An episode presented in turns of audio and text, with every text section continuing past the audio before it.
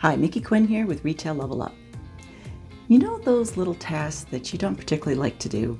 Those little things that you put off for later? All of us have one. Some of us, many. One of mine used to be doing the dishes. I don't know why. I had a dishwasher, but I got into this habit of rinsing the dishes off after each meal and then leaving them in the sink to deal with them later. Sometimes days later. And in a household of two adults, two kids, a dog, and two cats, well, that small sink of dishes added up to be a big pile in a short amount of time. My habitual pattern was to put it off until I just couldn't avoid it anymore. And finally, I spent a hefty amount of time dealing with this large pile that if I had only done those little tasks when I should have done them, it would have been a whole lot easier and a whole lot faster. There are many tasks in life and at work that we face that we don't particularly like to do. And yet, those seemingly insignificant little tasks that are relatively easy to do, we tell ourselves, oh, it's not a big deal. I'll get to that eventually. Unfortunately, as easy as they are to do, they're just as easy not to do.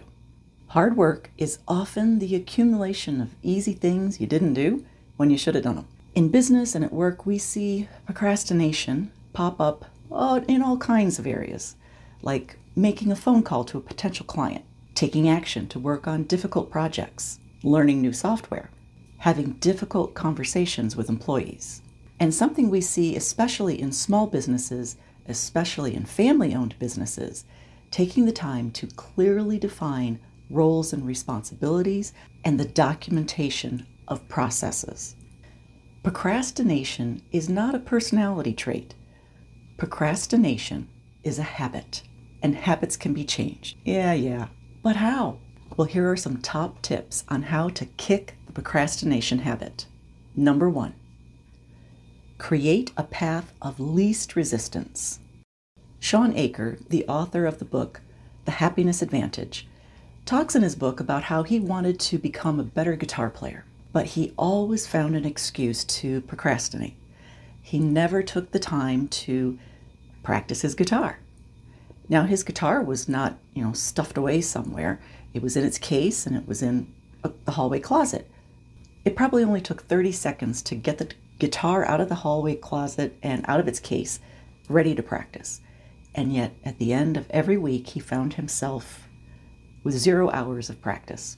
We humans are programmed to choose the path of least resistance. When trying to change a habit, it's really helpful to make the desired behavior very easy to do, very easy to activate. So, what did Shawn do to make the activation of guitar practice easier?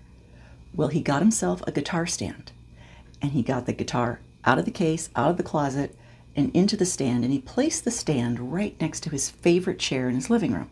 And so every night when he came home and he sat down, there was no excuse. There it was so easy. He just picked up the guitar and practiced.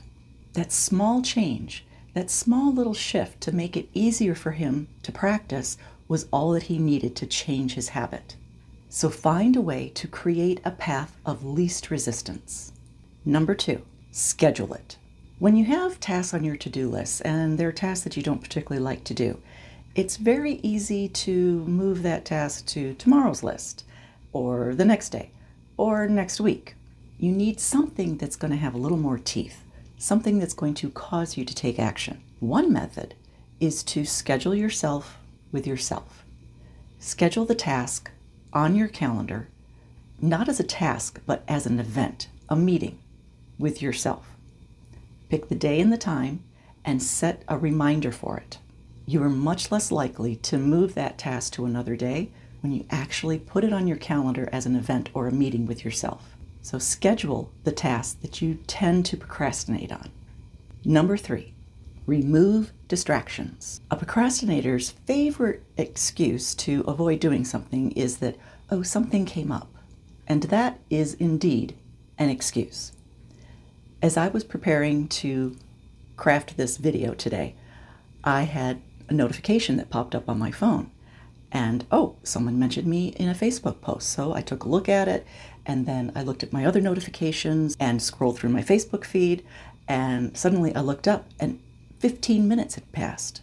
So, when preparing to do those tasks that you tend to procrastinate on, make sure that you eliminate and remove distractions and interruptions. Number four, be consistent. Consistency is like compound interest. When you can start with a small amount, but when done consistently over time, it can have incredible results. There's a story of a personal trainer who was hired by a gentleman to help him get into shape, and it was kind of a life or death situation. He had some serious health problems and he needed to get in shape as quickly as possible. Well, the physical trainer said, All right, next week, your job, I expect you to be at the gym every day. You're only allowed to stay for five minutes, but I expect you here every day. And the gentleman was kind of confused. He's like, I, I can't possibly accomplish much in five minutes, can I? And the trainer says, Yes, you can. And the goal is to establish a new habit that you are a person who comes to the gym consistently every day. It's important to break down those tasks into small increments that are easy to do, something that you know you, you can't justify not doing it. The guy had to show up at the gym every day, but he only had to stay for five minutes. And that was the game changer to develop a new habit. The trainer said, It's going to be easy to master the fact that you're here for just five minutes. And then after that, we can build on developing more habits. Consistency is the secret weapon. When others quit, those who consistently do it over time are the ones who win. Victor Kiam said, Procrastination is opportunity's natural assassin. If you'd like to avoid having your opportunities assassinated, then follow these four key tips on how to kick the procrastination habit. For more tips like this, like us and follow us on Facebook, Instagram, YouTube, LinkedIn, and wherever you listen to your favorite podcasts. Just search for Retail Level Up. Be sure to visit our website, retaillevelup.com, and sign up to get our newsletters.